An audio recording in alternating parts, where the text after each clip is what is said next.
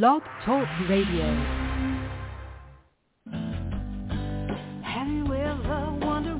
Welcome to Mind Shifters Radio with the Forgiveness Doctor, Dr. Michael Ryce.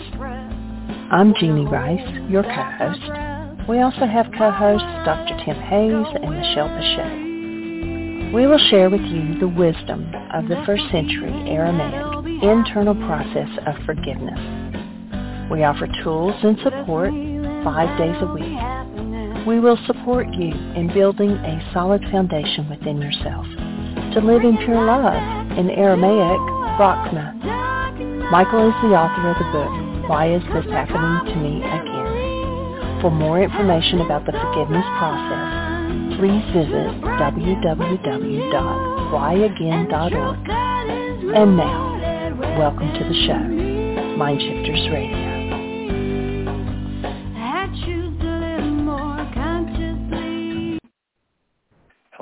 Welcome to Mind Shifters Radio. I'm Tim Hayes. I'm your host for the first hour, and today is Friday, October 13th, 2023. As always, we're grateful to everyone who's deciding to join us here today, whether you're listening live or through the archives, as we spend another couple of hours teaching and supporting people in using some of the most powerful, effective, efficient, and accessible tools I've ever encountered these tools are available absolutely free through the tireless efforts of Dr. Michael and Jeanie Ryce on the website at whyagain.org.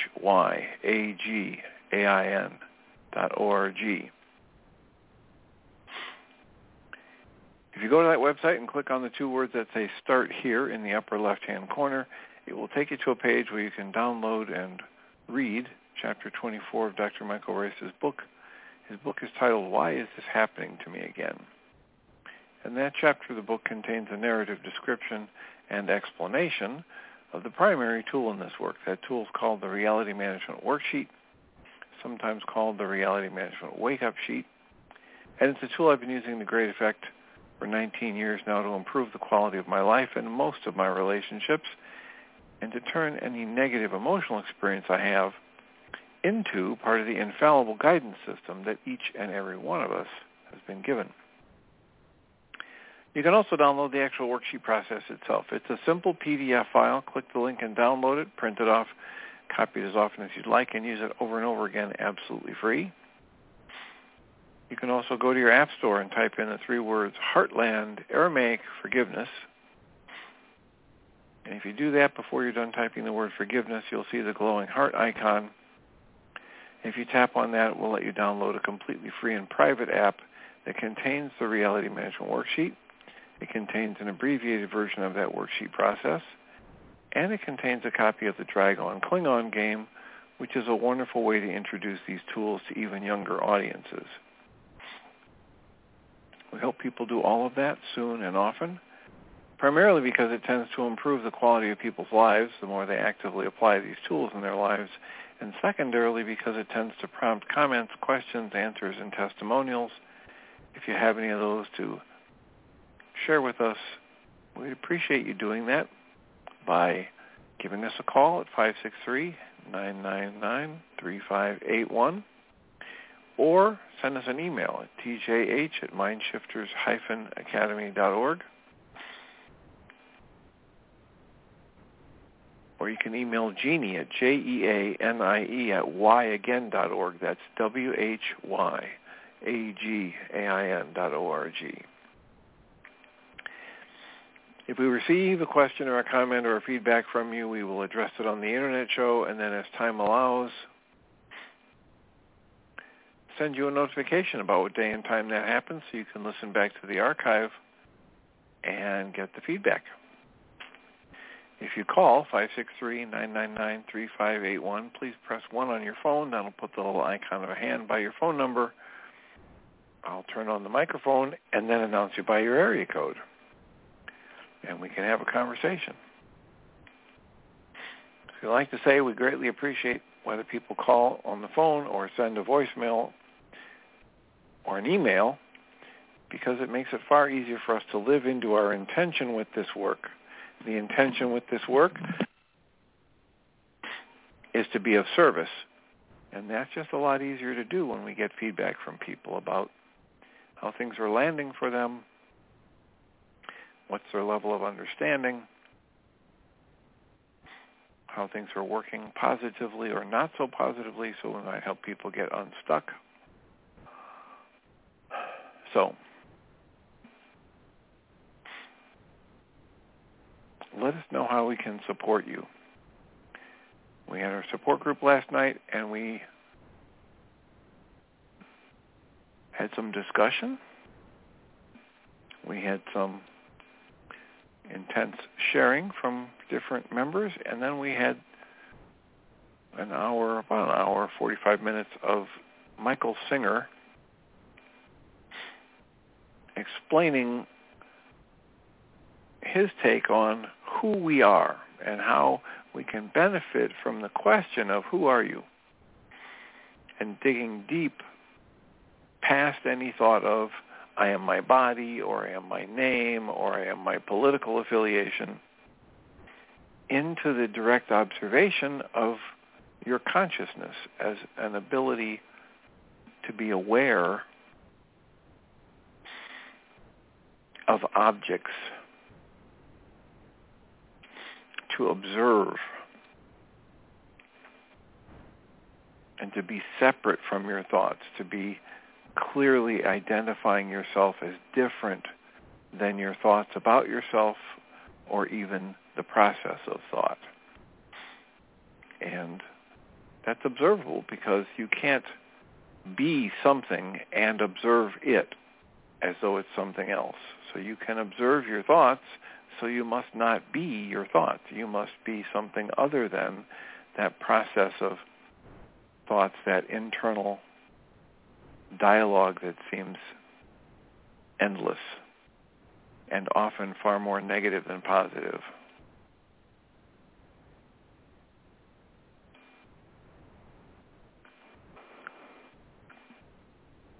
So we listen to that. It sparks some comments and discussion, and we'll have another group next Tuesday and next Thursday. My grandmother would say, God willing and the creek don't rise. So one of the things that we've been doing fairly recently on this show is reading the book by Diederik Wolzak titled Choose Again, the Six-Step Method. And it seems as though that's being enjoyed by people just based on the number of people that are clicking in and listening. Um, the ones we can see in the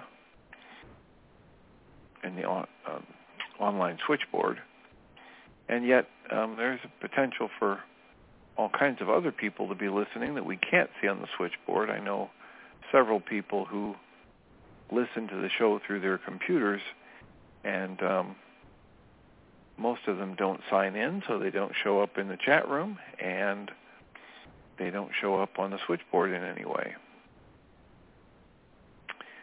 So just based on the number of people who've been listening, people have been appreciating this. So if we don't get a hand up in the next few moments, I will return to reading. I think we're about halfway through that book.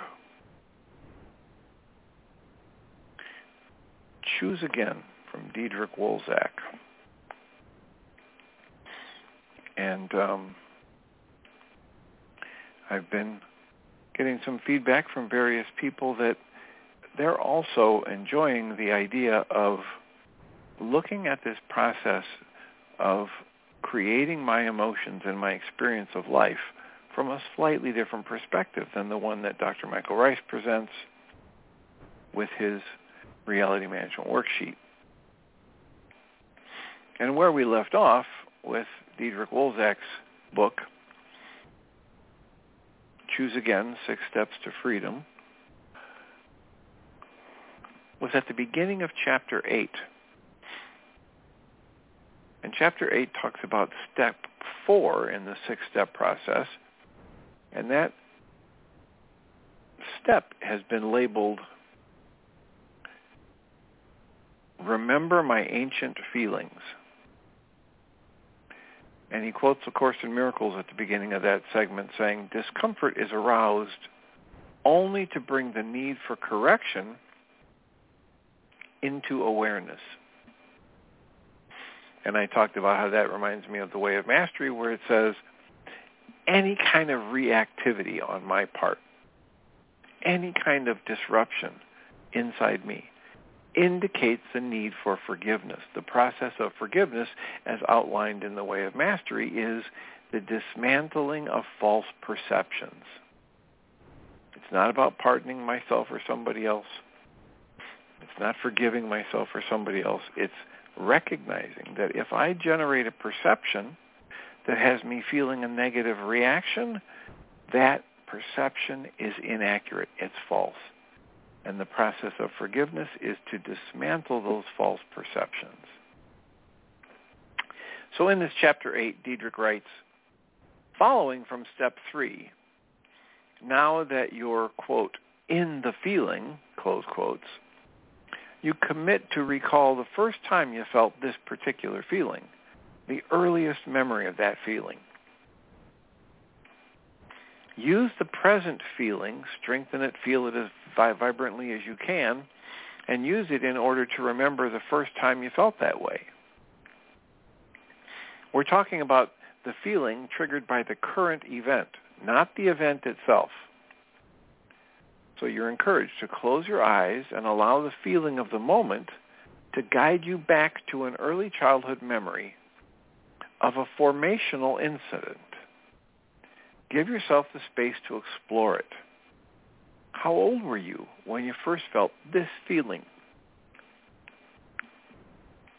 This specific vibration of this feeling.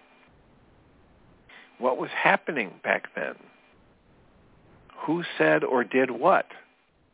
It doesn't have to be a hugely traumatic event. Whatever memory comes up is the right memory to process right now. Remember, Course in Miracles lets us know we are never upset for the reason we think. The feeling of aggravation that comes up for me when I'm in the express line of the supermarket where one is only supposed to have 10 items and the person in front of me has 12, that is the same feeling that might arise within me when someone doesn't return my phone calls.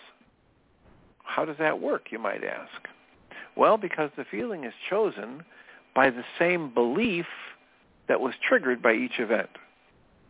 That belief, parentheses, in this case, perhaps, the belief that I'm not important or I don't matter, close parentheses, that belief was formed in an incident that happened long ago.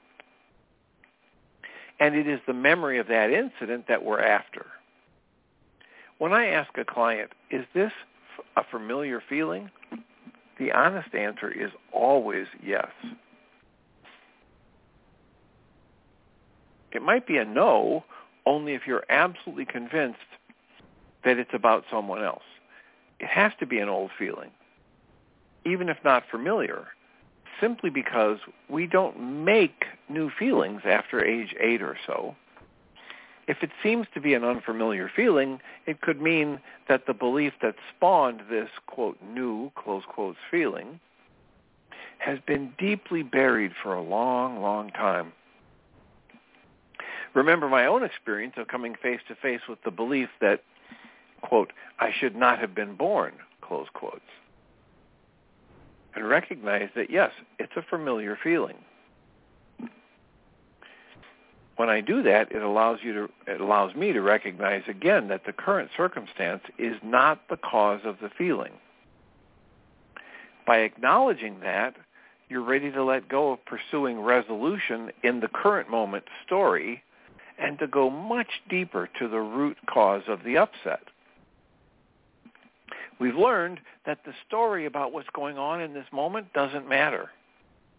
Whatever is happening right now, not in form but in content, this only seems to be happening now. It just seems to be happening now. It's actually just a replay of an ancient event. This is why in Dr. Michael Ryce's seven-step reality management worksheet, after you cancel the the um, thought and the goal and the emotion, and ask to be shown the hidden part of your mind in step five. Perhaps if you're working with us on the internet show or a support group, you do a little meditation. And if you get a memory of the past, you make notes about it. But then in step six, you're asked to go back to the original event and write down what you now understand. And for most of us, when we get a worksheet process that's in alignment and we're willing to see things, what we see is that the current moment situation is not what's generating all of this upset.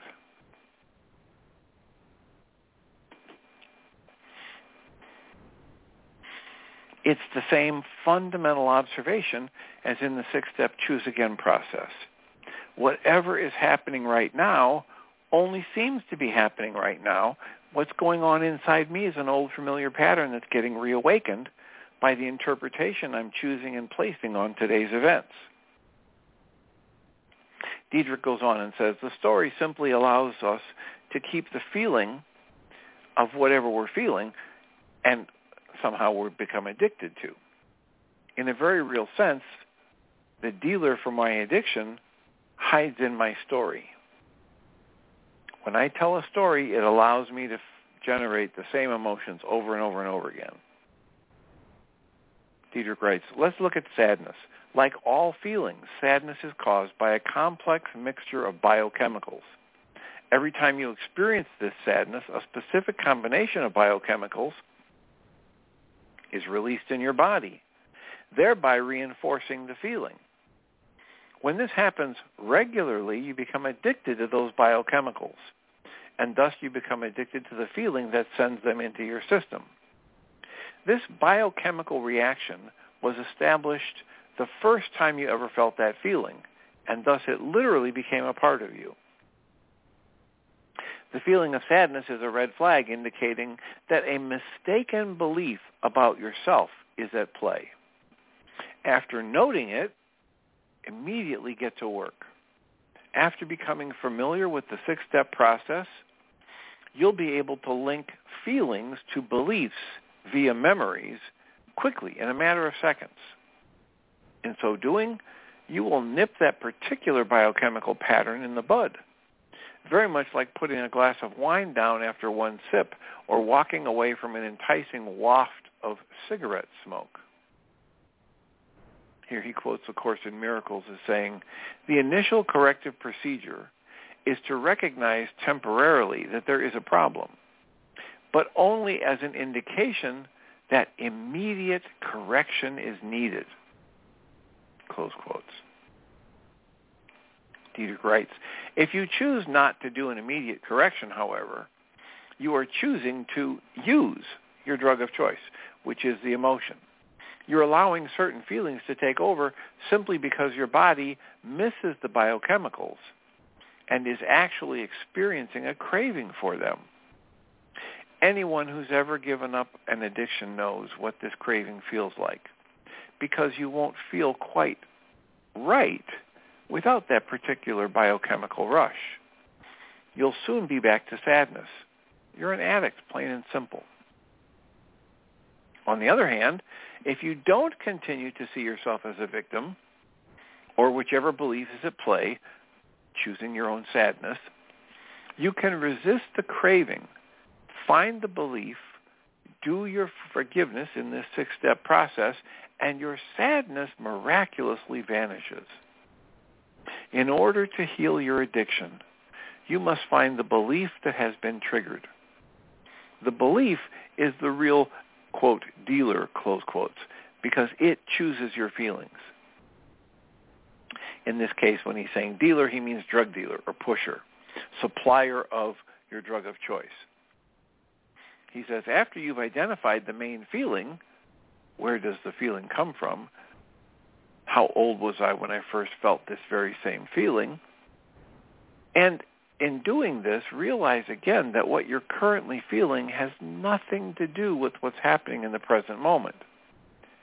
In the example above, my angry reaction has nothing to do with the fact that my phone calls were not returned or that the person in the grocery store line has too many items, even though my ego is screaming that I know exactly why I'm upset. The first time that I felt that feeling was when a sudden breeze caught my mother by surprise.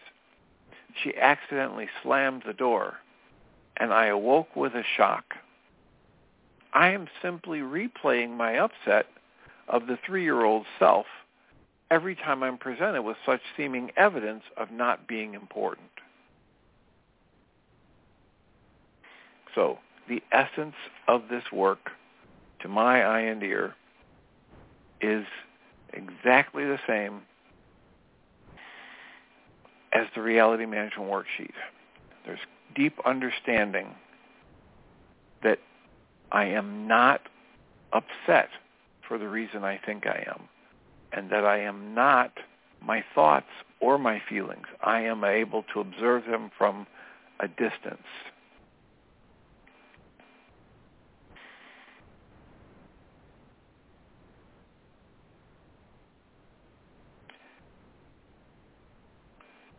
If I'm willing to do this work, I can unpack, dismantle, shebag, cancel, put down, walk away from the patterns of belief, the energy patterns, the thought patterns that are so well rehearsed that we call them a belief, which have been driving my reactions in various situations for years, if not decades. The next section in this book is titled Never Feeling Safe. And Diederik writes, Julie came to the Center for Healing as a last resort. She had been considering suicide. She found enough hope with us to keep going and to keep coming back for more healing. Julie writes, quote, one of my predominant feelings was the feeling that I was never safe. One day, as a young woman in my late 20s, I had an appointment with my gynecologist. When she was examining me, she told me she saw something unusual, a polyp or something, and she wanted the doctor to have a look at it, which of course I agreed to. However, the next thing I knew, the doctor was cutting inside me, and all of a sudden I had an image of myself at the age of two in the bathtub in a great deal of pain. In a two-year-old's voice, I said to the doctor, stop, stop, you're hurting me. In my mind's eye, then, I went back to the early, deeply buried memory of my mother abusing me in the bathtub. I was shocked as the pieces fell into place.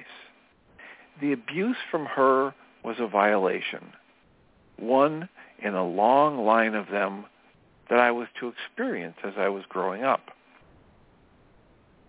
Close quotes from Julie. Diederik writes, Julie experienced two traumatic rapes later in her life, but this memory of abuse by her mother was the key to her healing. Sometimes those memories are deeply buried, like Julie's, and at other times you might be surprised at how quickly you will access the memory associated with a particular feeling. Next section is titled, I Am Invisible. Diederik writes, A few years ago I had the pleasure of dining with an old friend with whom I used to drink and play sports. On this occasion, we were at a wonderful Japanese restaurant enjoying a lovely meal and some sake. He turned from his drink and said to me, quote, this work you do is really just BS, isn't it? Close quotes. I smiled and replied, Maybe. And then he asked, what's it all about? As though he was vaguely interested. I said, well, it's about finding a path to real peace and real happiness. Oh, I don't need that, he told me quickly. I said, well, I'm so glad to hear that. And yes, I have been accused of featherlight sarcasm at times. And so then I said to him, so you're always at peace? Now I knew full well I knew full well that he was not. He worked 12 hours a day, making more money than he could ever spend, and he was riddled with anxiety.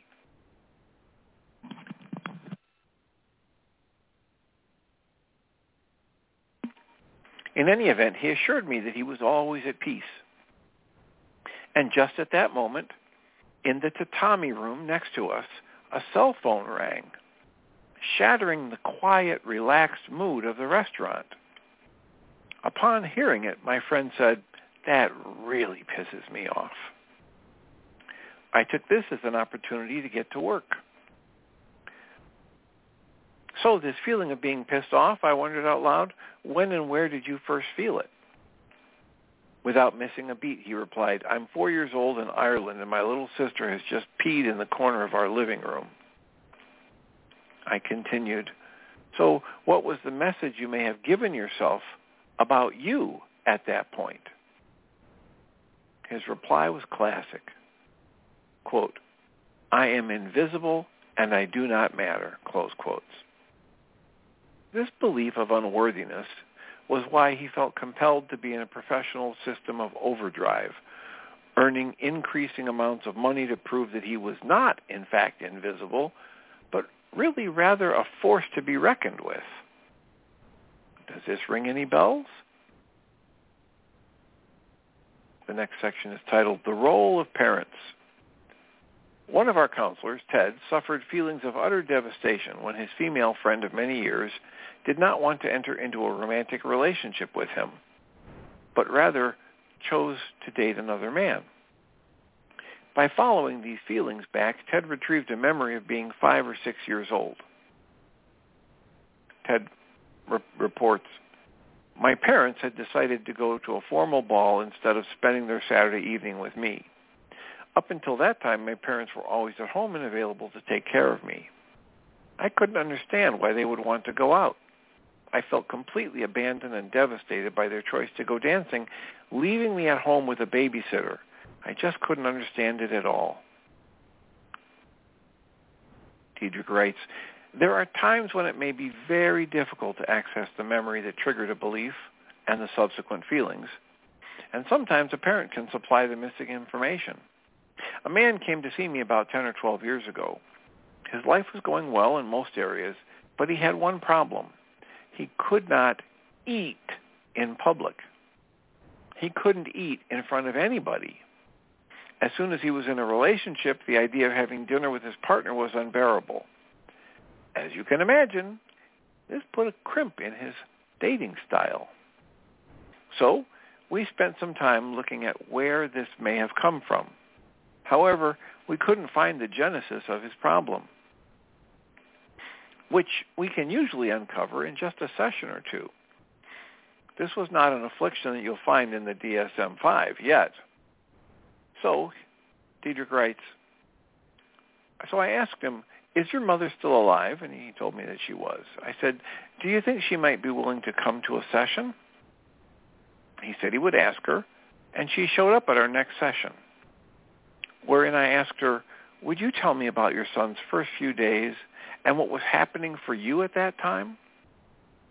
She proceeded to explain that he had, she had become pregnant by a man who had left her. She subsequently met another man whom she ended up marrying. However, there was a problem with her new husband.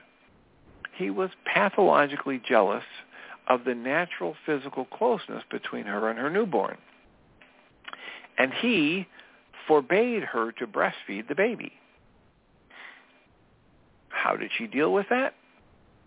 Because she couldn't breastfeed in public, she breastfed her baby in secrecy, in private, in a closet. No doubt she experienced a high level of anxiety, hiding to sneak the feeding of her newborn son. As a result, in the first days of this baby boy's life, he picked up the message, eating in public is dangerous it's important to see what belief this boy slash man had made up around this issue. He picked up on his mother's fear, and her fear became his fear. He developed an instinctual belief that if he ate in public, his life would be in danger. Thus, eating in public literally became a life and death issue for him. Neither the mother nor her son had made that link before. But in our work together, the minute the link was established, the forgiveness was completed and the problem resolved. The man could eat in public because the danger was gone. The next section is titled, When Life Gets Too Serious. Diederik writes, About 10 years ago, a man in his early 40s was referred to me by a colleague. She had worked with him for a few months, but then referred him to me because they had reached an impasse. He was deeply depressed, and there appeared to be no way to budge his depression. He was a financial analyst based in New York who worked hard at his job and made a lot of money, but there was clearly no joy in his life. He sat in front of me in a cloud of gray. His face was gray, his clothes were gray, his energy level was a deep gray, and he said, I am clinically depressed. What are you going to do about that?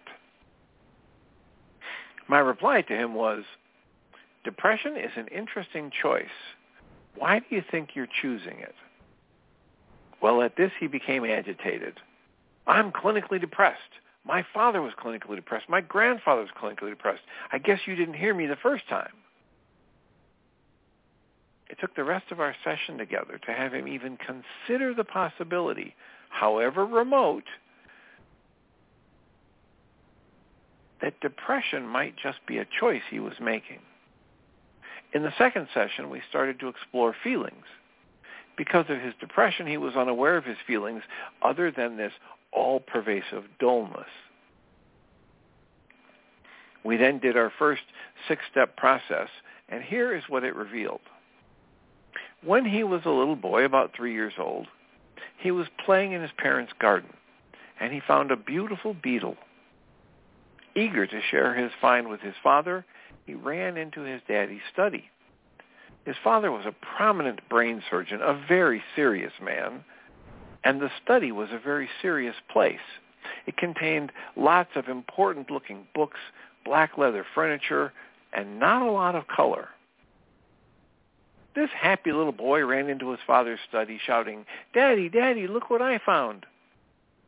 His important father, who was sitting at his important desk, turned around and raised an eyebrow. That was it. The child's elation was deflated, and all of the joy he was feeling in that moment drained out of him. And this is all that it took for this little boy, now a middle-aged man, to be absolutely clear that joy was not to be a part of his life. He got that message loud and clear. Or rather, he made up that message loud and clear because his father hadn't said a word. He and I proceeded to do a few more six-step processes around this issue. I saw him one more time after that, and three years later I received a beautiful card from him telling me he had gone back to university, become an elementary school teacher, and was working harder than ever for a fraction of what he'd earned before, while feeling happier than he ever thought possible. His clinical depression, once diagnosed as treatment resistant, had lifted entirely. His joy in life had been restored to the pre-beetle levels. Next section is titled Getting Past Denial. Diederik writes, sometimes people are afraid to look at their feelings, and they develop a habit of denying them. They may say, well, my life is great. I was upset, but now I'm okay. And they just want to leave it at that. I suggested to one woman that she notice her feelings by writing them down on a daily basis because she was tending to gloss them over in the group. This practice eventually revealed memories of her mother comparing her to her sister. Throughout her life, she needed to prove to her mom that she was good enough. This woman realized that she was still trying to prove to her mom that she was good enough, hence her very successful business. She spent her life compensating for feeling not good enough by being better than anyone else. So before we move to step five, don't forget to check in with the level of emotion you're feeling in the memory that you have retrieved in this step. Go into the memory and make a note of how big that feeling is on a scale of 1 to 10, as described in Chapter 4. You'll need to review this number when you've completed step 6. By now you may feel a little overwhelmed by all this information. And I just can't resist. I have to ask, is being overwhelmed a familiar feeling? I appreciate that this is a lot of radical information to take to take in. So the invitation is to hang in there because this can be your ticket to freedom. This will work and this work will take you to a very powerful place.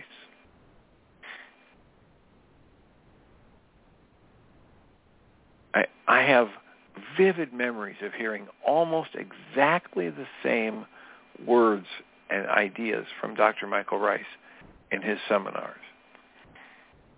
Dr. Mike, one of his favorite questions is when people say, this is what's happening for me and this is what I'm feeling, and Dr. Michael Ryce will say, okay, let's take a breath. How does that look like the rest of your life? Is feeling overwhelmed a familiar feeling? So here's the summary of chapter 8. Point number one, the powerful feeling of the moment can always be traced back to an early formational incident. Point number two, you are never upset for the reason you think. Point number three, we become biochemically addicted to repeating powerful feelings. Point number four, the more serious our feelings, the more likely they are to be denied or diagnosed instead of having us take responsibility for them. So that's the summary of chapter 8. And we have some time for comments and questions. We've got about 20, 22 minutes left.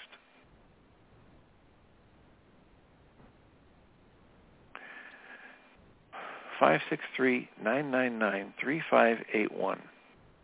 My preference would be to entertain a comment or a question about this process up to date rather than moving on with chapter 9. But that's going to take participation from somebody outside the studio here, the studio being my office.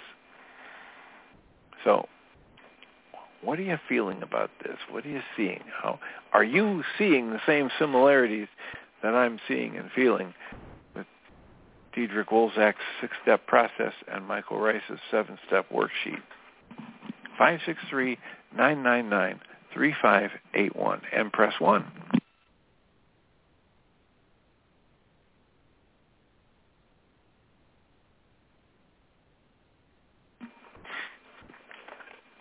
Or not, because this is a free country.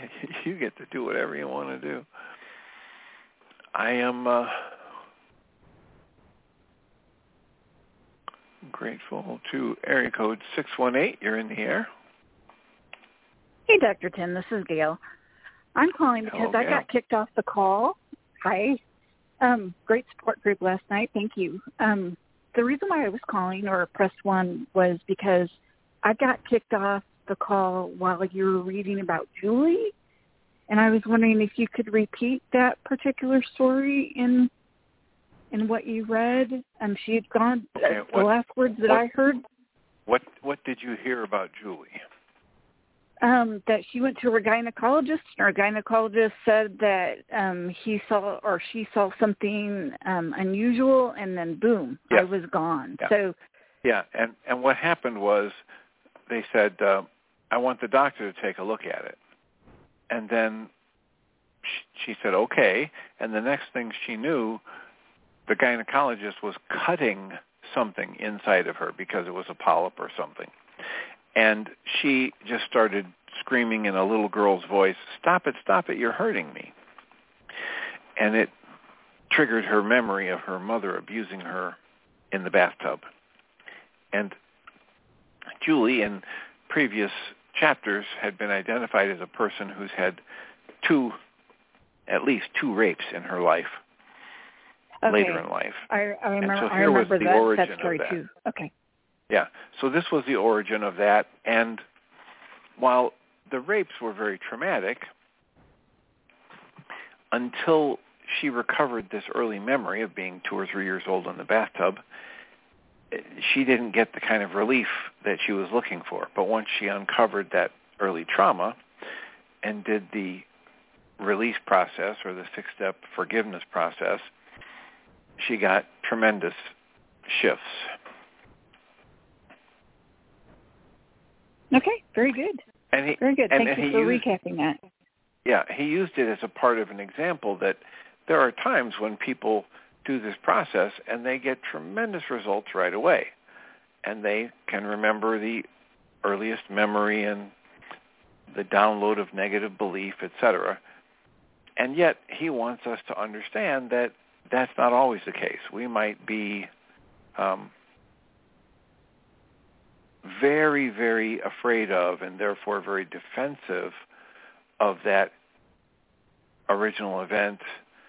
You might call it a trauma or uh, whether it's traumatic to anybody else or not, the download, the event that happened around us downloading this negative belief about ourselves might be locked in our system in such a way that we are completely convinced we can't survive facing it. And in that case, it's going to take a number of repetitions of a process like this, whether it's the reality management worksheet or the six-step choose again process, before we demonstrate to our fearful part of ourselves that we are really willing to see and process that original trauma.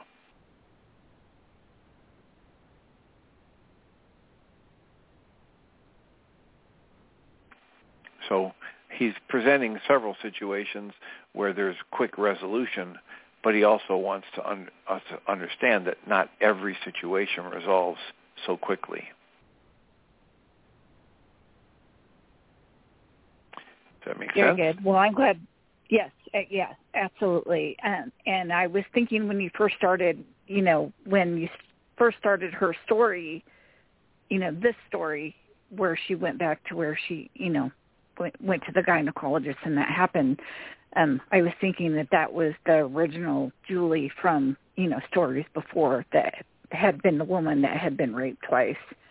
And the Yeah. last time that she was raped, like she escaped it the first time and then, you know, went back to, you know, her apartment and then the the guy returned Right. um to finish their job, so to speak. So I was wondering if that was the same one and um I think it's very interesting that I was cut off the call, you know, during during that. So I don't um know what that was all about, but anyway, and now now I know Well, the rest of the story. Right. Right. But anyway, it gave you a chance to demonstrate to yourself that you're willing to see and hear stories like that, just in case there might be some similar energy in you somewhere. Yes, agreed. And I kept calling in. I called in probably five times, and I was just about ready to text you and say, "Are we having technical difficulties again?" And by the like the fifth call, then then I was able to get back on, and um, you were telling. I can't remember the next story that was being told, um, but it, you know, you'd obviously gone through the Julie story. So okay, excellent. All right. Well, thank you for the call. You are welcome. for Thank listening. you. Anything else you want to add or, or ask about? At this time, no. All right. Uh, uh, we'll- something that I discovered too is that if I wasn't going to get back on the call, and this may be helpful to somebody else um, that may be ordering the book, but you know uh, can't stand to wait, wants to read, um, it's on Scribd as well, um, which is a, a which is a subscription, basically like Audible, but you do pay like eleven dollars a month in order to be able to read the books. So it's on there as well. And so I was gonna I was gonna hunt down the story if I didn't get back on the call. All right. Well, I appreciate it. I'll mute you so that you can listen to the second part of this last part of this then the second hour if you're so inclined. Blessings. Thank you for the call. And we've got about 15 minutes left if anybody wants to piggyback on that comment or make your own. Um, as I mentioned, we are we have just finished the eighth chapter of Diederik Wolzak's book, Choose Again, Six Steps to Freedom. And I'm seeing all kinds of overlap and parallel work to the seven-step worksheet process and hoping you are as well. I was listening to the Course in Miracles Made Easy this morning, and um, there's just so much. I was talking yesterday about special relationships and the the way that Course in Miracles warns against special relationships or the danger in special relationships and how so many people when they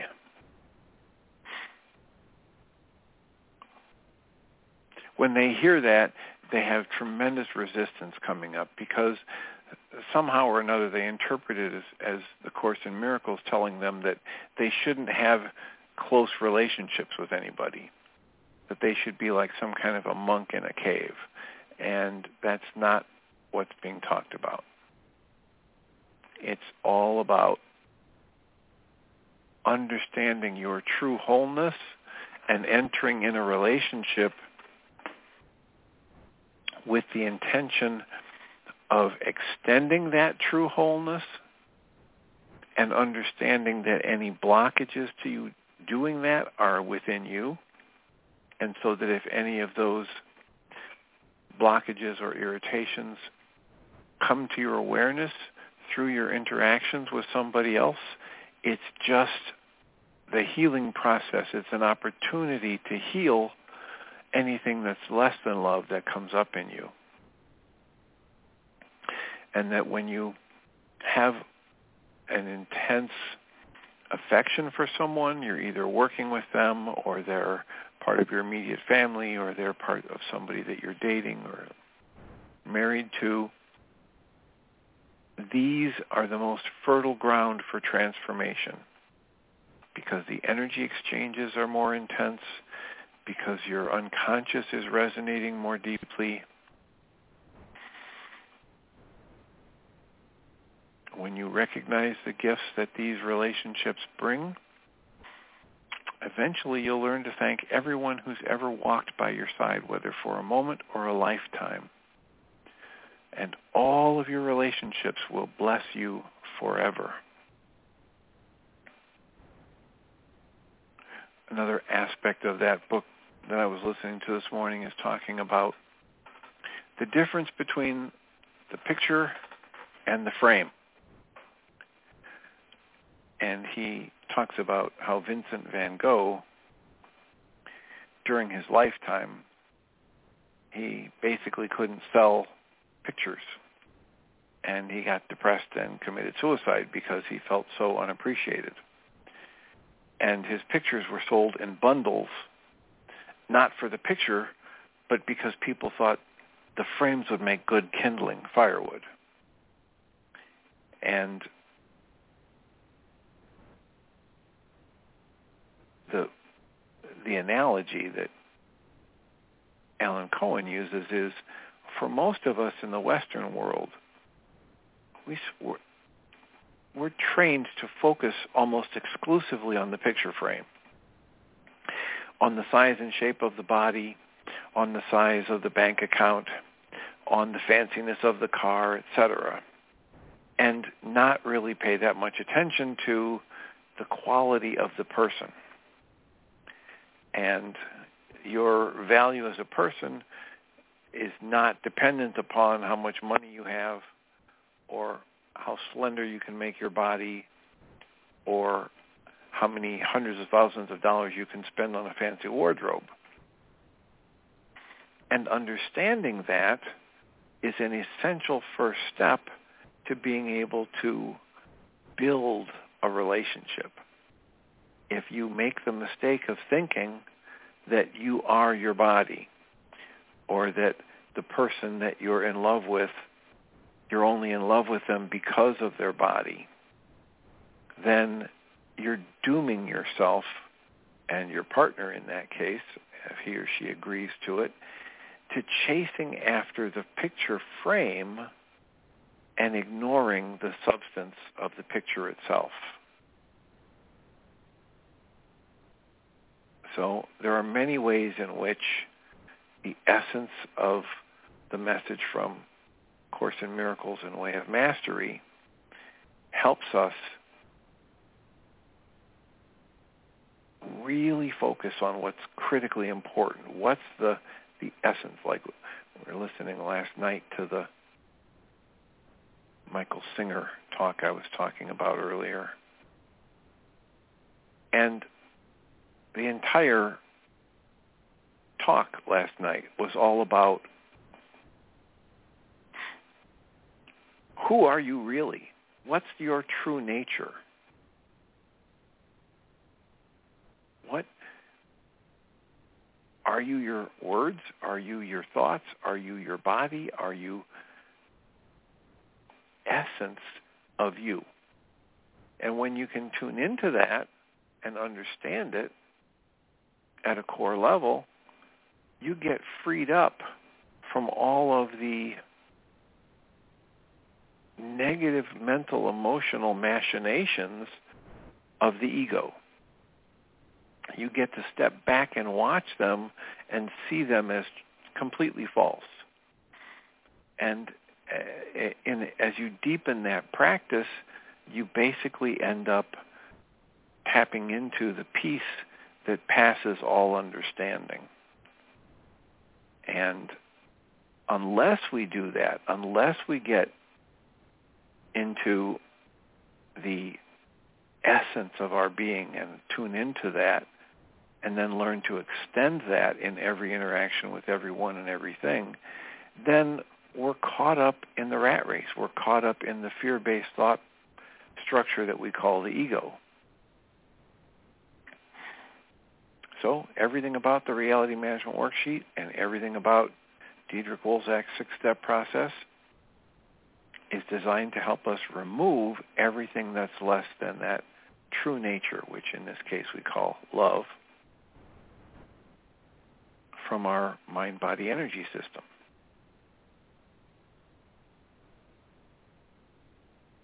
And if you have any inclination that this is a process you'd like to get better at, tap into the 24 and a half minute PowerPoint presentation by Bill Costantino that's available through the uh, YouTube channel of Michael and Jeanie's and uh, you'll get a deeper understanding of the mechanism. And then whenever you go to use any of these tools, it will probably grab better. It'll probably get you deeper results quicker because an understanding of the process and a willingly to let go of the thought process and cancel everything that your conscious logical mind is telling you should be happening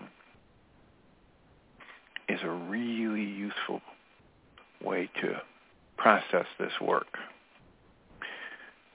So area code 541, you're in the air. Is this Linda?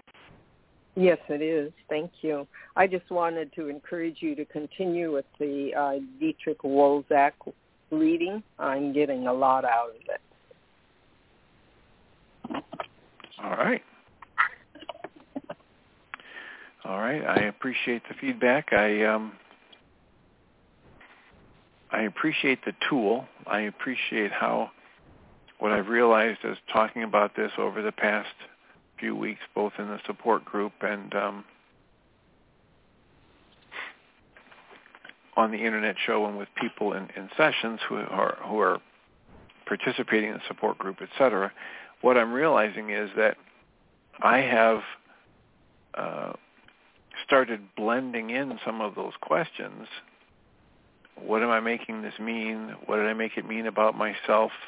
What's the hidden negative belief? Into my processing with people when we're doing the reality management worksheet. And um, that was that was interesting for me to realize it hadn't even been a conscious effort to integrate the work, but it's been happening. I also appreciate um, your weaving in these other books like the ACM, ACIM Made Easy by Cohen, and other books, uh, Zen, what was it, The Tao Made Easy by Mr. Cohen. And I really appreciate those because um, um, whatever triggers me is, oh, that sounds really interesting. I um, I have experience to be uh, a next lead for my integration, and I just really appreciate it. And joy, when you read about the no joy in that gentleman's life today, that was another message I realized that I downloaded. That um, I don't. Um, it's not okay to be joyful. So that was that's, that's a that's a big one for a lot of people, and they don't realize it. Yep. I would yep. I would imagine at least half of the people that are, as Diederik would say, are choosing depression, are doing so because they're holding a belief that that's what they're supposed to be doing. That that's the only thing that makes them members of their family or acceptable to their family of origin, etc. And yeah, that is really huge for me. Well, you know, it, it I, I, as I said, this is the same kind of message from the re- reality management worksheet and the choose again six-step method, whether you say, in Michael's work, my thoughts create my emotions, or you say in Diederik's work, my hidden negative beliefs choose my emotions whenever they're resonated. For me, that's the same message. Me and so as anything well. we can do, anything we can do to get clear about that and interrupt that process frees us up from having to buy into it and believe it and deal with the consequences of believing it. You also mentioned uh, Vincent van Gogh, or it was mentioned, I think, in Mr. Cohen's book. Um, you mentioned about that. Are you familiar with Don McLean's uh, album? I don't remember the name of the album. Uh, of Starry well, you know, this, Night. this, yeah, this world was never meant for one as beautiful as you. Yeah. Right, right. Yep. I've held that song in my heart for as long as I remember when the album first came out. yeah. Yeah, it's a it's a truism for a lot of people that you know the the common belief of the culture has people believe that they have no worth because they're not fitting in with the culture. But it's really, really important to recognize that fitting in, you know, in a, in a, a sick or an unhealthy culture doesn't make you normal or healthy. Uh, normal it might make you, you know, in terms of an average, but it's right. a real, it's a real sad thing to try and fit into a culture that's based on anger and fear and judgment and comparison and so. Oh, all right. Really well, thank sad, you for the comments. Right. What were really you going to say? thing, a really sad thing to uh, need to fit into a really sad sick culture yep yep well, I will mute you so you can listen to the second hour. Thank you for your contributions. I'm going to remind us all that we come from love. We're made of the stuff we call love. We actually are love, and everything else is false. And I will turn on the microphone for and welcome Jeanie Ryce.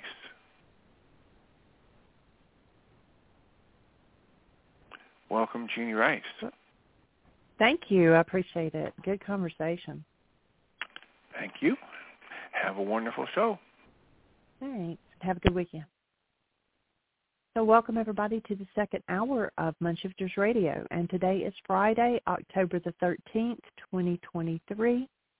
And our call-in number is 563-999-3581 and press 1. And that puts you into queue to talk to us. And we would love to hear your comments and questions, your show.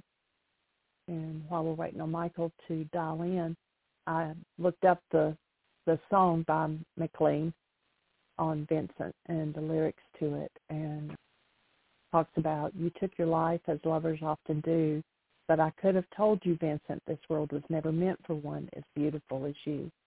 Starry, starry night. Portraits hung in empty halls, frameless heads on nameless walls, with eyes that watch this world and can't forget. Like the strangers that you've met, the ragged men in ragged clothes, a silver thorn of bloody rose, lie crushed and broken on the virgin snow. Now I think I know what you tried to say to me, how you suffered for your sanity, and how you tried to set them free, but they would not listen. They're not listening still. Perhaps they never will. You're going to do that for me. I'm going to do this. Powerful, powerful words. And so we appreciate you being with us today and uh, we did have a global book club last night. I don't have the link yet. I'll have that on the website as soon as Yinka sends it to me. And uh, she said that she's there's something going on uh, 26th. Um, I think her kids are out of school or something for fall break. Anyway, she's uh, so there will not be a book club on October the 26th. I'll get that change made on the website uh, here just momentarily. And so we're glad to have you with us. If you're on a station where we can't see you in the uh, chat room or on the switchboard, our calling number again is 563-999-3581. And press 1 and a little hand goes up and I know you want to talk. And we would love for the conversation to go in the direction that you would like to see us go. So ask your questions. Certainly helps. And we are here to support you. And if we don't know how you need support, then we're kind of at a loss there. We just have to go monologue. Hopefully you gather the jewels that are presented through the monologue. But if you have a question or have a challenge or need support, that is why we're here. So press 1. And I'm not sure Michael's outside, so hopefully he has paid attention to the timing and will be getting in with us. Uh, continue to hold the space for Bob in Australia. He joins us usually, and he hadn't been with us for a while, but he's having some physical challenges. So hold the in his direction to Australia.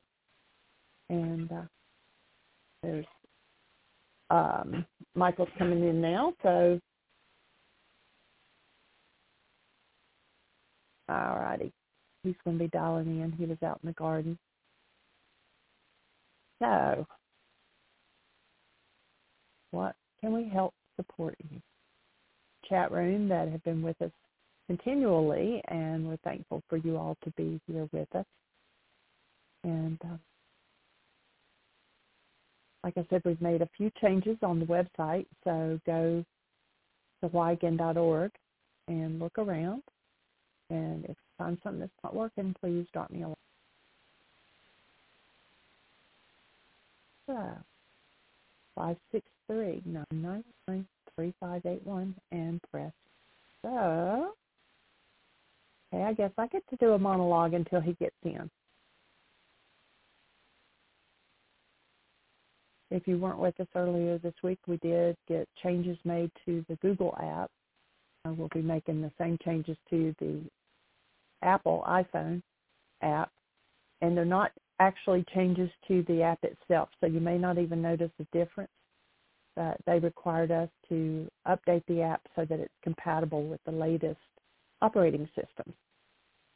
And the end of the year, so if you need a charitable deduction for your taxes, you make that donation, drop me a line at Jeanie, J-E-A-N-I-E, at whyagain.org, and let me know so I can get a receipt to you to help you out in that, that perspective. So,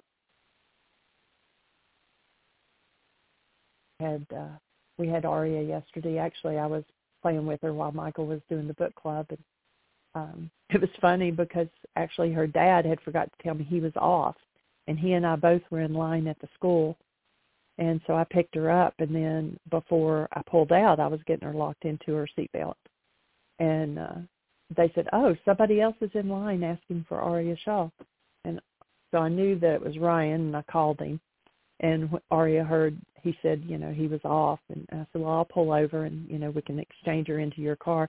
And she goes, no, I want to go with Nene. So I took her to the park, and we played for a while. And uh, she's just, she is a jewel. She keeps us rocking. And we did, we bought her, you know, pay attention to the books and things that you get, especially coming up on Christmas time. And uh, she had picked out a book, How Dinosaurs Learned to Be Kind and uh, Michael was going to read it to her and got just a page or two in, and it was terrible messages that they were giving. They were first, they started off just naming page after page after page of things that the dinosaur did that was not loving, and eventually got to how to be loving. But those are just terrible thoughts to put in a, a little mind, and so we actually sent the book back. So if you have little ones and you're thinking of ordering them a book, make sure what kind of book it is before you actually give it to them. And Michael has joined us now, so I'm going to say welcome, Michael. My apologies, sweetie. Thank you for holding up things. Uh, I lost track of time out working on the compost pile. So, in any event, yeah, that book was just amazing. Um, two, literally two thirds of the book about, was about what, you know, did the dinosaur hide, you know, Grandpa's glasses? Did the dinosaur splash his little brother? Did the I mean, did every terrible thing a kid could do, you know, every you know thing that's out of order, and and then there were about three pages of well, here's what you do, and uh, you know that's kind of the game of the world is you know, it's it's interesting in the uh, in the Aramaic language, the word discipline has nothing to do with beating a little kid up. The word discipline comes from the root disciple. It means properly taught. And language is is a way that meanings are conveyed. You know, that's so it's so powerful. It was even acknowledged by Vladimir Lenin. Here's a guy who probably has responsibility for more deaths on planet Earth than any human being in history, more murders. And he said if you want to destroy culture, change the meaning of its words. Get people locked into negative meanings. Tell them you're doing the right thing. You know, it's just like a, a certain politician recently literally said, "Don't believe your eyes." I mean, it's so 1984. It's just amazing, and uh, you know, everything is reversed. And so, waking up to the truth of who we are as human beings and making sure especially that the little ones are disciplined, properly taught, got nothing to do with being beat up, but rather to understand how the life and alignment and expression of a human being, a life based in love, functions. How to stand in that stead and it doesn't come from words that are about what you don't want to do. I had the opportunity to share some space with a, a woman and her young daughter just a couple of days ago. And it was appalling. I was there. I was in their presence for about a half an hour. A really sweet little, you know, about three. And every instruction she gave the child, there was a dog there. There were some other kids there, and every instruction she gave the child was why why she didn't want her to do what she didn't want her to do. Don't do that or you'll break it. Don't do that or it'll make a mess. Don't do that, don't do that, don't do that. And you listen to the culture, how many people, oh, I don't ever want to be in a relationship with somebody like that again. Oh, I'm never going to have a relationship with an abuser again. Oh, I'm never going I'm never, I'm never, I'm never. And regulatory speech, know, this is part of our laws of living course. Regulatory speech is literally how the frequency of words organizes your physiology, your cellular chemistry, your emotions, your creative expression. And it comes out in your words. And if you're always expressing about how you're really clear about what you don't want, then guess what you're creating? You're creating exactly what you don't want because you put it into the world of frequency. So if I say don't think about the color of your car, notice what fires in brain cells. Something about the color of your car. Oh, I don't ever want to be in relationship with a hater again. So what vibration, if you recognize energetically that every thought we think is an energy that's motion, and that motion creates an energy wave, who gets called in when someone's really emphatic about, well, I never want to be in a relationship with a hater again? Guess who's coming to join the fray? The vibration, the, the energetic dynamic of the words – just send out a message to resonate and attract haters. And this is one of the reasons why people come to the, to the conclusion, well, the whole world is like that. Is because that's all they see, that because they only see themselves reflected in the world.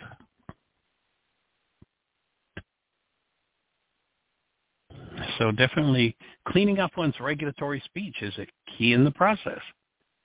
And when you look at, you'll notice in step three in the worksheet where we're asking you to look at the goal that's driving your perception, you'll notice it says the constructive result that I want. Sometimes people have difficulty finding the goal that they're working toward. The easy way to establish what the goal is in any worksheet that you're doing and you'll notice if I do that with somebody on the radio show, somebody calls in and say, "What's your goal?" Oh, well, I don't know. You know, I just don't want anybody to abuse me. Or, yeah, but what do you want? Well, I don't want anybody that'll abuse me. Yes, but what do you want? Well, I already told you. I don't want people to abuse me anymore.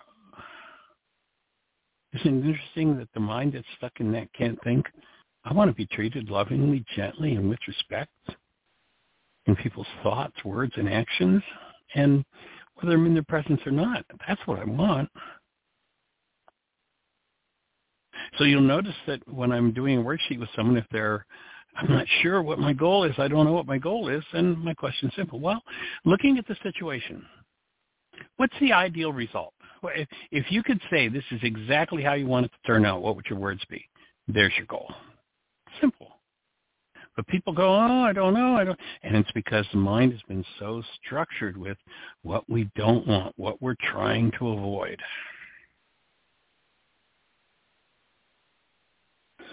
So watching one's own speech, you know, go way back and we hear in ancient literature, Shakespeare says, my words fly up, my thoughts remain below the unconscious.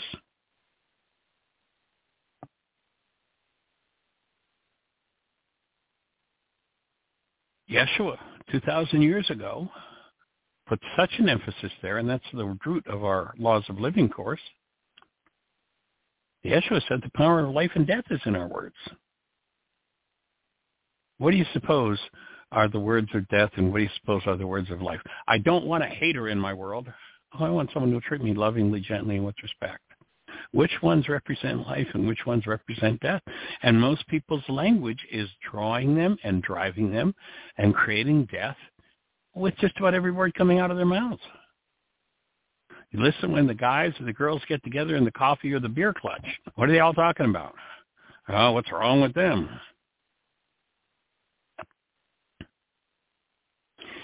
It's really uh, a powerful piece of information to have that the constructs of our mind, which we use words to describe, always tell us first and foremost about the content of our minds. So when one wakes up to oh, I see I'm a creator.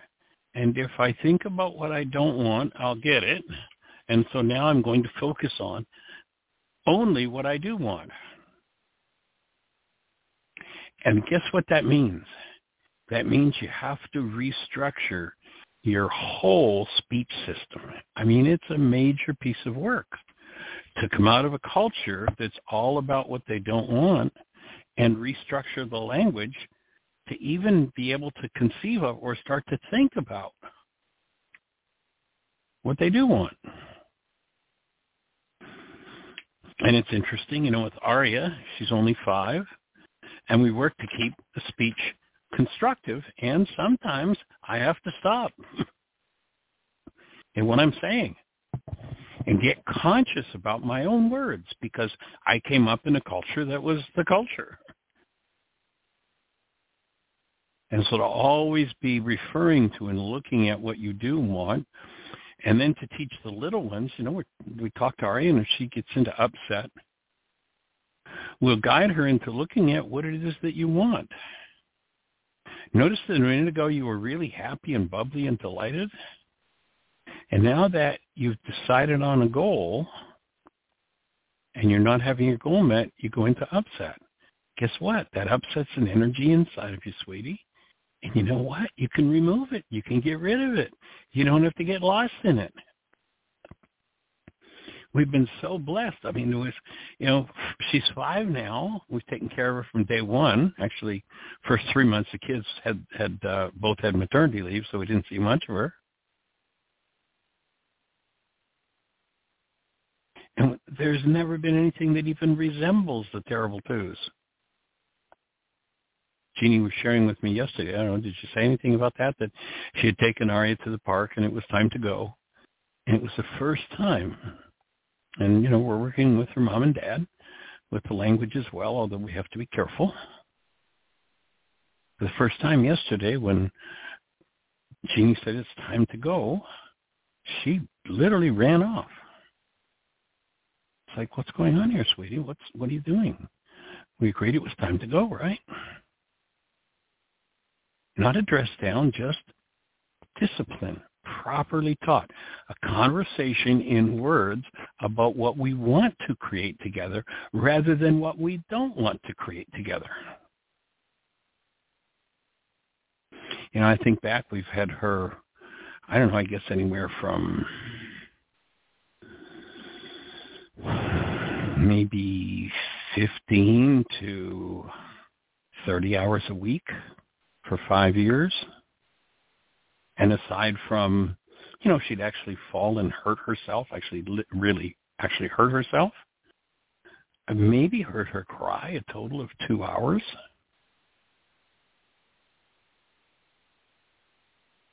And her conversation generally, and you know there are learning opportunities. She's part of our family system too. She's an expression of generations and generations and generations of speech. But when you really build the brain cells for that and start listening to people's speech, pardon me, listening to people's speech, it's mind-boggling. And then you start looking at what people are living with, and they're living with an exact analog of their speech because that's how creatorship works.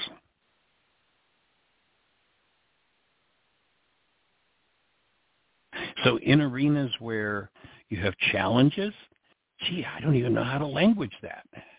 There's where your worksheet processes are. The reason why it's difficult to language the constructive result is because there's so much emotional energy and so many thought disorders around the negative result. That's why it's difficult to come up with what's the constructive result. What is it I really want to head for? So it's all process, and we are here to enhance the process. We are here to support the process. We are here to learn ourselves on deeper and deeper levels on an ongoing basis, and we do it every day. We get pieces of our own puzzles. we get to look at our own stuff over and over sometimes as a result, and thank you, of someone calling in and resonating it for us. And our commitment is to keep raising the bar into higher and higher states of acknowledging, languaging what is desired and forgiving as to what is not desired. Thoughts for you, Jeanie? I just thought of two things that she did yesterday that, you know, it just proves that, you know, she's she's learning and she knows.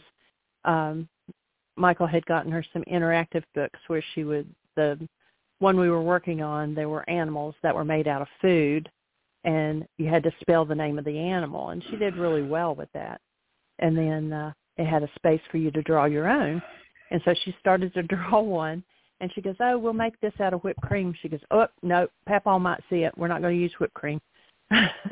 So, you know, she's because of and, sugar and whipped cream, and I have an right. ongoing conversation with Aria about sugar. Her mom, yeah. her, her, her re- relative, um, without mentioning names, relatives are addicted to sugar themselves, and so just stuff it down her throat. And so it's an, an interesting ongoing conversation. But I, I had to laugh when she said, "Oh, Papa's going to see it. We're not going to use whipped cream, you know, to shape an animal out of food." Said, "No, we're not going to do that." Yeah, and then we have found a, a marshmallow that it's still not the healthiest, but it's healthier than the standard marshmallow that you get. And so when she comes over, one of the first things she wants is two of our marshmallows.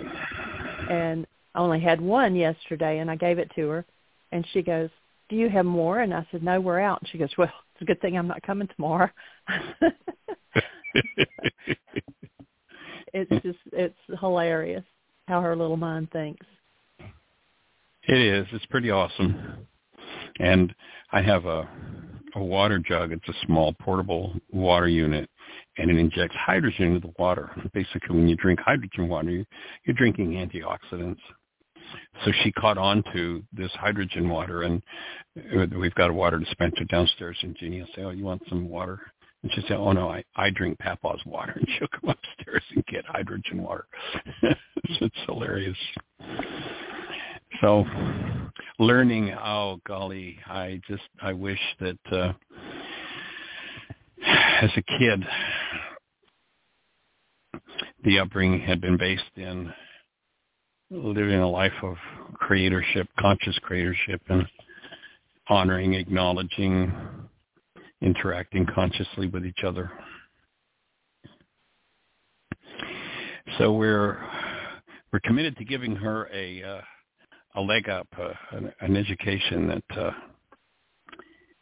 gives her the opportunity, and and it'll just. I mean, one of the things that I often think about when I watch her expression now at five is oh my god to watch her what's she gonna what's she gonna do with doing the world? What's what's it gonna be like being around her at 25 because she's already just so conscious and so you know moving in the direction.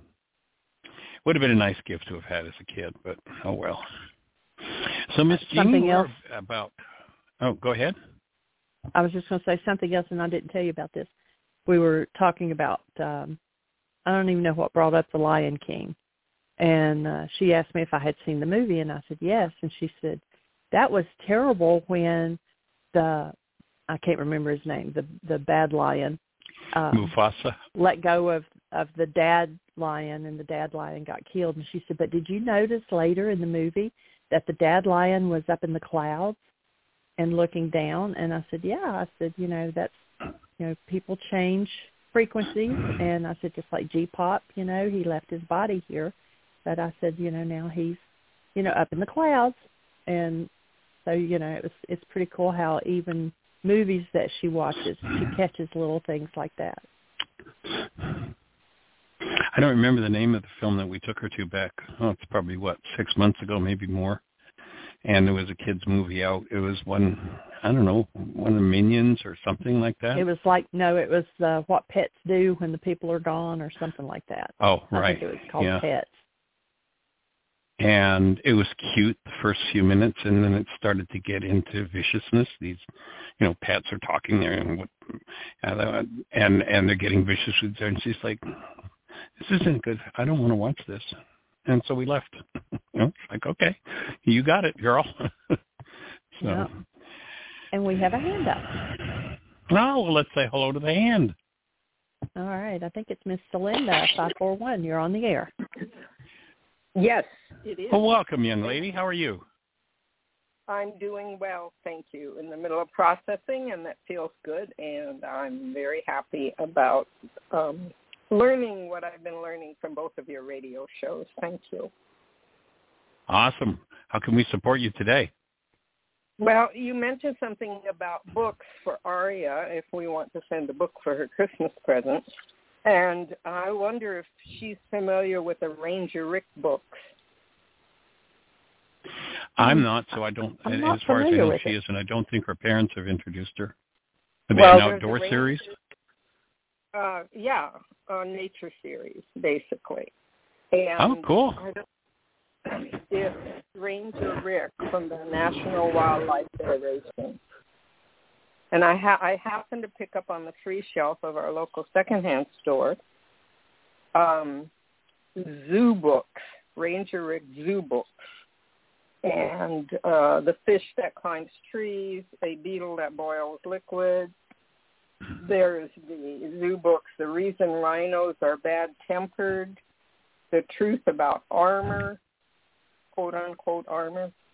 And you know there, so I thought I'd send them, but I wanted to make sure that they were okay before uh, that you would peruse them first. I was thinking about just sending them on. Sounds awesome. I think you know she really loves the outdoors, and so that would be cool. I'll just slip them in the mail for her.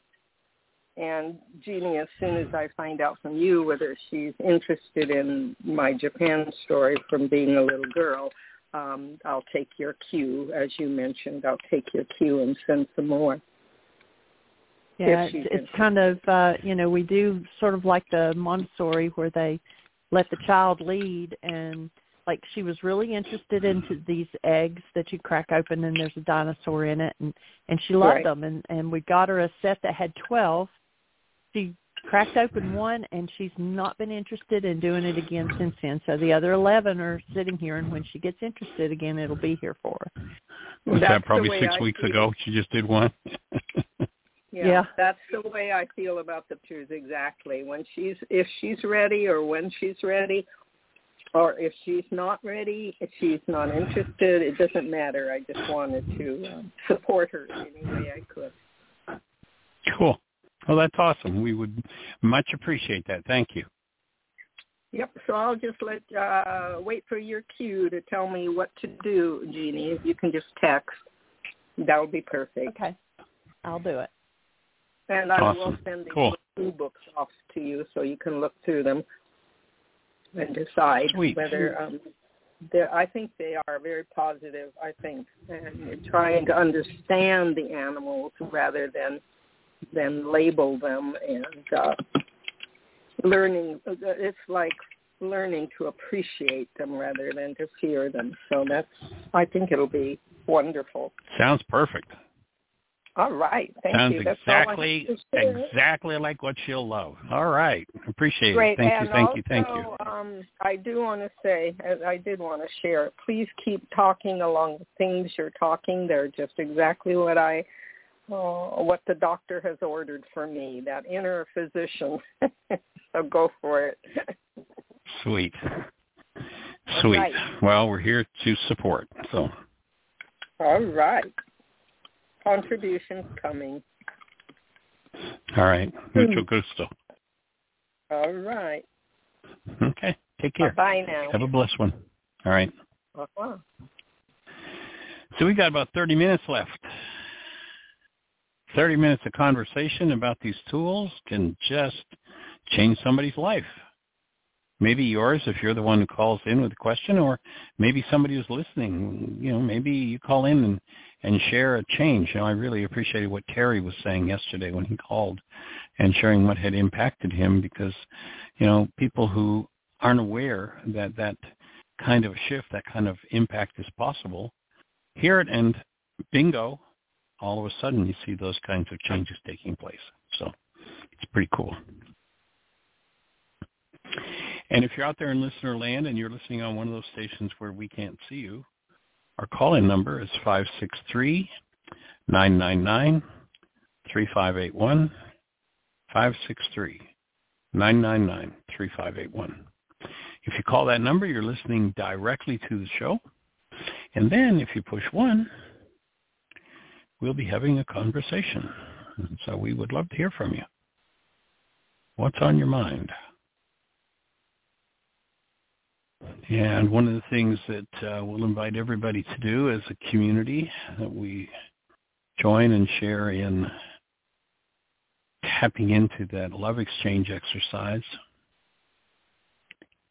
and especially for all the trauma that's happening in the Middle East right now, that whole circumstance between Hamas, the Palestinians, Israelis, just holding a space for healing. Extending love in your direction. Being with every other person who's part of this community. We'll take the time to tap in and extend that presence of love. Make it available on a global scale. That's what we're here to do. You know, there are a lot of crazy things happening in the culture politically.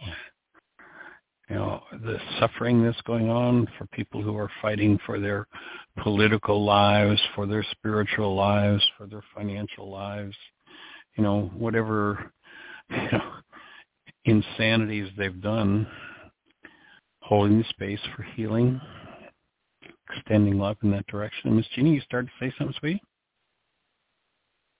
You're just talking about the uh, things going on over in Palestine, Israel, and it made me think of a movie. It's actually a 2012 movie called The Other Son, and it's yes. two young men. One's uh, Israeli and one's Palestinian, and they discovered that they were accidentally switched at birth, and so the Palestinian was raised by the Israeli family and vice versa. And when they find out that they were switched and and that they really belong to the other group, and how they get together and they actually become friends and, and the struggles that of course the mothers on both sides want to meet their not that they want to give up the son they've raised for 18 years but they want to meet their birth son and just get to know him and the fathers especially have such issues because of the the differences that are going on between the nations and uh, so it's uh pretty interesting that we haven't and seen course, it. It's called The Other Son. Yeah, it's powerful. And of course, it's not anything to do with the issues really going on between the nations. It's the issues that the individuals themselves are carrying inside of them, unwilling to be responsible, and projection. You know, you know we, we live in a world where virtually everybody leaves, the only reason they're upset is because of something out there that's happening. And the truth is, if you're an upset, the only reason you're an upset is because there's upset in you. And if you want to be done with upset, then start to apply forgiveness to your upset. That's how you work through those things. And so definitely bringing responsibility back home is always a key in the process of healing. It was, was someone yesterday we did the Hear My Voice book club, and there's a young lady who asked the question about a particular thing in life, and uh, what what do I do about that? And each show that we've done, the same question's been asked, and each show, when the question is asked, the answer is the same. You take the tools you've got, you put them to work it amazes me over the years how many times I'll have somebody who'll come to me or or on the radio show and you know I've got this going on and I have all this upset and I, I need some help I need some support. And it's like okay, so so my first question is usually well how many worksheets have you done on that issue? Uh, uh well um well I haven't actually done anything about it yet. Oh okay, but you're coming to somebody else to be supported in repairing. Uh, okay. So my input, my invitation is put the tools to work in your life. Make them so that they are first nature. They're just your automatic first response. When you do, then you step into new levels of power each time you use them. It's not knowing about the tools. I, I love how Gandhi, you know, it wasn't much different back the 80, 70, 80 years ago. And one thing Gandhi used to say was, if you want potatoes, you've got to use the hoe. You know, simple ABC. You want healing? You have to use the tools for healing. You can't sit around and whine about what you don't want and expect it to change.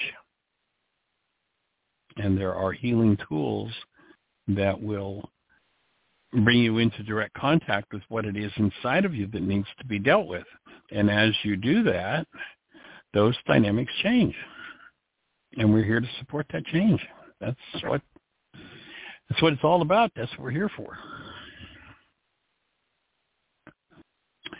So you're out there in listener land. What's going on in your mind? What's going on in your world? How can we support you? What's happening? Call in number 563-999-3581. Belinda has her hand up again. Welcome awesome. back. Let's say hello. You just said something that triggered something for me. I want to share it with you. When I was walking the born again walk, I remember running across uh, just a little piece of message in one of my studies that for the Jewish mind, and I would say probably for the Aramaic mind as well, the word to know was always related to actual experience. For example, in the New Testament, it was said that in the Protestant New Testament, it was said, and Joseph knew not Mary until after Jesus was born. In the Catholic one, of course, it probably said, and Joseph never knew Mary, but whatever, because knowing that other person, the spouse, meant you were having sexual relations with them and it was an experiential knowing, body knowing, motion knowing, head knowing. But if I say no in the Western culture, I'm all I'm saying is I believe. And I think understanding or um, uh, trust, uh, which is part of understanding, I would I would just guess this is how I use it as regulatory speech would be my heart knowing. So head knowing is believing, banking on that this information is so, what you call the evidence. and uh, for me, knowing means to have a personal experience with. I can imagine that's why the the wisest teachers in any faith will say, "I know nothing." so I thought I'd share that with you. I just that that was very helpful, and I realized that I have been groping my way towards knowing my actuality all of my life, and I was lamenting being this quote unquote old, and then I thought, well, maybe I'm really a fast learner, not a not a slow learner. If I get it this time around, I would be very pleased with myself. I love it and that would be very appropriate because you know i i don't remember who it was somebody somewhere back there in antiquity wrote that a hundred million million people live and die every century and never even know that they've lived. Mhm have so, never even experienced life. Yep. Yeah, just an unfolding set of programs rather than an actual human life. Yeshua called those who just play out the programs the the dead who bury the dead and the blind who lead the blind. Which is and his invitation is to wake up. Precisely what you were saying when you when we say I don't want Um, very true. Thank you for weaving that all together. Sweet. Well, what else is exciting in your world? Is it, isn't that enough for right now? I think it's really exciting. It's a good start. Sure. Okay. okay, we won't push you. one one foot in front of the other. one heartbeat in front of the other. One breath in front of the other. There you go. All right. Blessing. Awesome. Well, you have a blessed one. All right. Take care. Bye-bye. So if you're out there and listening, come on, push one. Let's have a conversation, especially if we haven't talked to you for a long time or maybe we've never talked to you. And, you know, you don't have to give me your your actual name. If you want to call yourself Joe or Harry or Mary, it doesn't matter. But say hello. Push one. Just about your experience. What's happening in your world? How can we support you? Is there anything we can do to support you?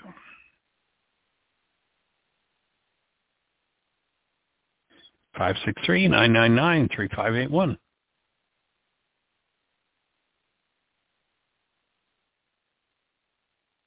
Well, everybody's so quiet today. What's happening? We have a hand up, and I believe this is Miss Roma. We haven't heard from her in a while. 808. Oh, ah, welcome. Aloha.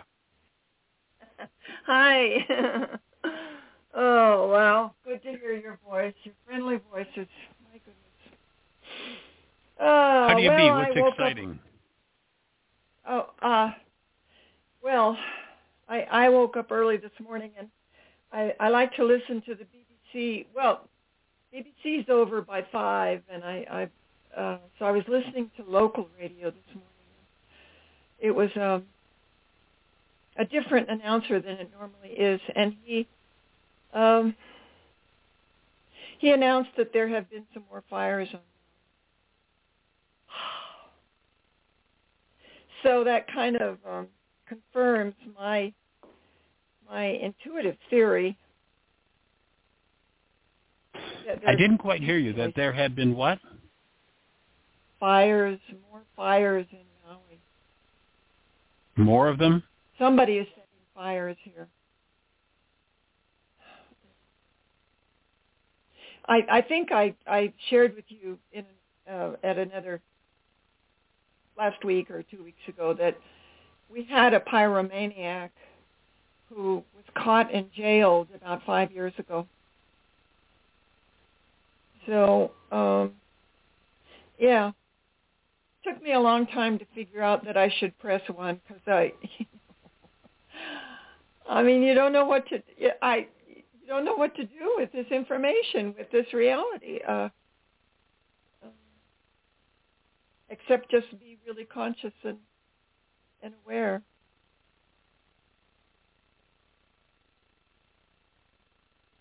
Well, tapping into and holding to that active presence of love is a key piece in the puzzle. Yeah. So we'll certainly join you in doing that and holding a space of safety for especially the island of Maui. It's Yeah.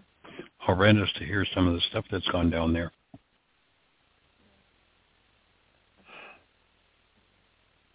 Tapping into that love, I, uh, you know, can occur on several different dimensions. It can occur mentally, emotionally, and physically. And uh, I have, a, I get, I think I have a preference for um, consciously choosing to make sure that the cells in my body are radiating that that love. Yeah. Um, It's important stuff. Yeah. I I um I I I feel grief that this exquisite, beautiful place. Uh, you know, I, I I was just feeling like we were recovering from it until I heard that news right. this morning. Gosh darn it! Wow. Well, I hope they next layer of forgiving grief. Uh, what what'd you say? About next grief? layer of forgiving grief and fear. I mean, fear definitely a big part of it. Yeah, yeah. Oh, and and grief. So we hold the space the for the healing of fear and grief. Yeah.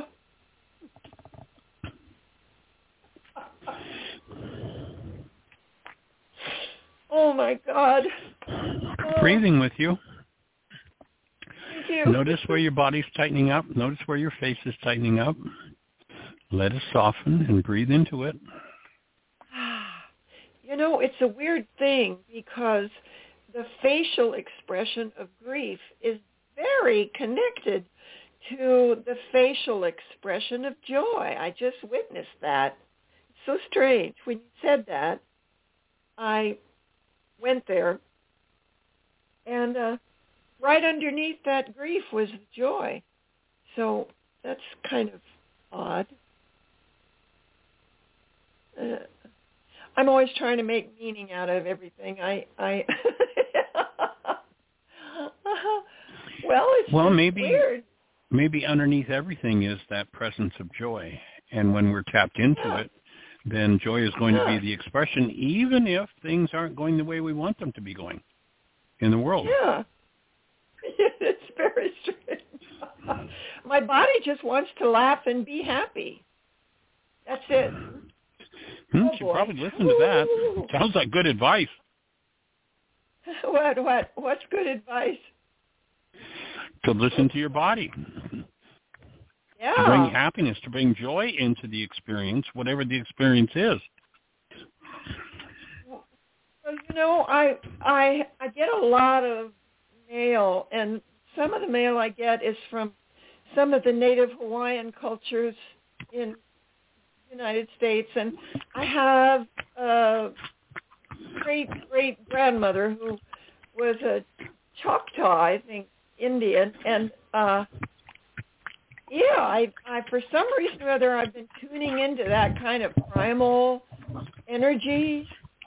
Um and uh it it does carry an element of joy in it and it's a physiological sensation. Whew. Wow.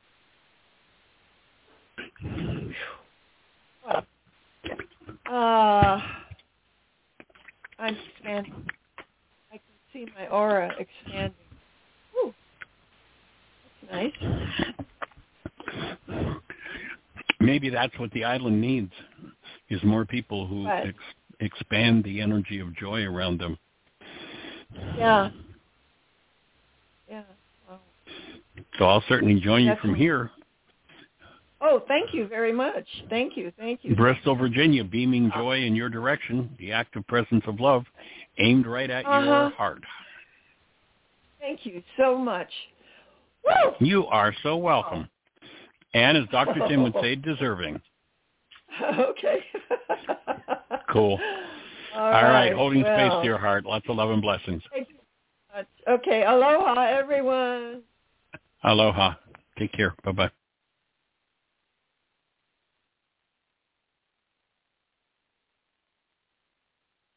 We have 10 minutes. Time flies when you're having fun. You know, yesterday we were talking about some of the dynamics of the non-being mind. And I had come across a, a piece that um, Albert Einstein used to offer to people when they asked him, apparently a question Einstein got very often, especially when he would lecture at U.S. universities, was, do you believe in God? And he said that he believed in the God of Spinoza. We don't usually hear his first name, Baruch de Spinoza. He was a Dutch philosopher. And here's what Spinoza wrote about the Creator. And his offering is, God would say, so here, here's, here's God's lecture to us. Stop praying. What I want you to do is go out into the world and enjoy your life. I want you to sing, have fun, and enjoy everything I've made for you. Stop going into those dark, cold temples that you built yourself and saying they're my house. My house is in the mountains, in the woods, the rivers, the lakes, and the beaches. That's where I live, and there I express my love for you. Stop blaming me for your miserable life. I never told you there was anything wrong with you, or that you were a sinner, or their sexuality was a bad thing. Sex is a gift I gave you with which you can express your love, your ecstasy, and your joy. So don't blame me for everything they made you believe. Stop reading alleged sacred scriptures that have nothing to do with me. If you can't read me in the sunrise, in a landscape, in the look of your friends or your son's eyes, you sure won't find me in a book. Stop asking me, will you tell me how to do my job? Scared of me. I do not judge you or criticize you, nor get angry or bothered. I am pure love. Stop asking for forgiveness. There's nothing to forgive. If I made you, I filled you with passions, limitations, pleasures, feelings, needs, inconsistencies, free will. How can I blame you if you respond to something that I put in you? How can I punish you for being the way you are? If I'm the one who made you, do you think I could create a place to burn you and all of my children who behave badly? Burn you there for the rest of eternity? What kind of God would do that? Respect your peers and don't do what you don't want done to you for yourself. All I ask is that you pay attention in your life. That alertness is your guide. My beloved, this is not a test, not a step on the way, not a rehearsal, not a prelude to paradise. This life is the only thing here and now, and it is all you need. I have set you absolutely free. No prizes or punishments. No sins or virtues. None carries a marker. No one keeps a record. You are absolutely free to create your life, heaven or hell.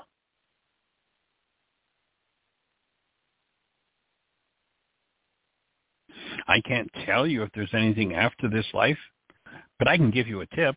Live as if there is not. As if this is your only chance to enjoy, to love, to exist. So if there is nothing after, then you'll have enjoyed the opportunity I gave you. And if there is, rest assured that I won't ask you if you behaved rightly or wrongly. I'll ask, did you like it? Did you have fun? What did you enjoy the most? What did you learn? Stop believing in me. Believing is assuming, guessing, imagining. I don't want you to believe in me. I want you to believe in you. I want you to feel me in you when you kiss your beloved, when you tuck your little girl into bed, when you caress your dog, when you bathe in the sea. Stop praising me. What kind of egomaniac do you think I am? I'm bored of being praised. I'm tired of being thanked. Feeling grateful, prove it by taking care of yourself, your health, your relationship, your world, your neighbors. Express your joy. That's the way to praise me. Stop complicating things and repeating as a parakeet what you've been taught about me. What do you need? More miracles for? So many explanations? The only thing for sure is that you're here, that you're alive, and this world is full of wonders. Description, Baruch.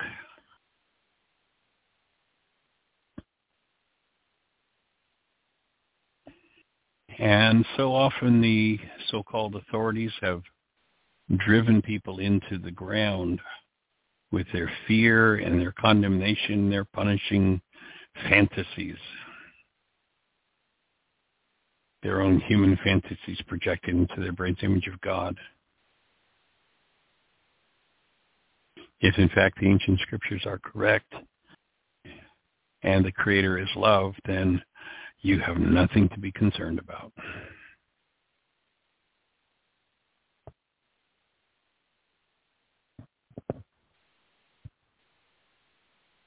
So maybe today's a day to make a shift. Maybe today is a day to take your life to a new level, to a new place, to a new opening.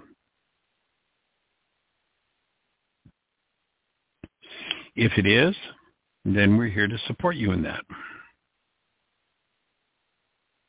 And if it's not, then we're here to support you opening and recognizing what the possible is.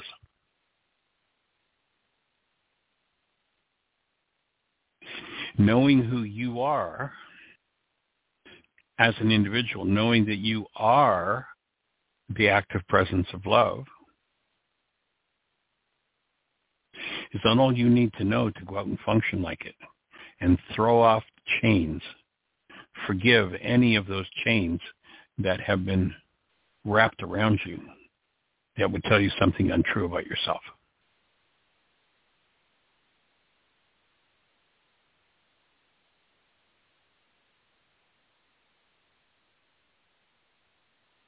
Remember that if you haven't engaged in the forgiveness process yet,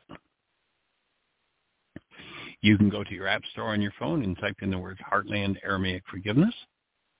You'll find the world's only forgiveness app, and there you can carry out the whole process of forgiveness, learn everything we've got. There are links to the website, to different articles. You can ask questions. You'll get answers.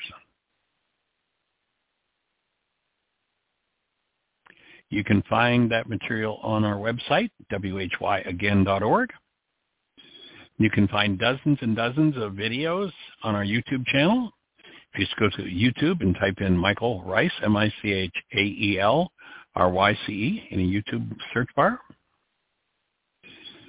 you find lots of videos. If you go to our website and click on the microphone in the middle of the page, drill down and you'll find over well over 4,000 hours of conversations about the forgiveness process from this radio show. And we join you in having the best year yet of your eternal life and recognizing that that's a gift that each of us has the right to bring to the world. Thanks for joining us. Blessings. Bye-bye.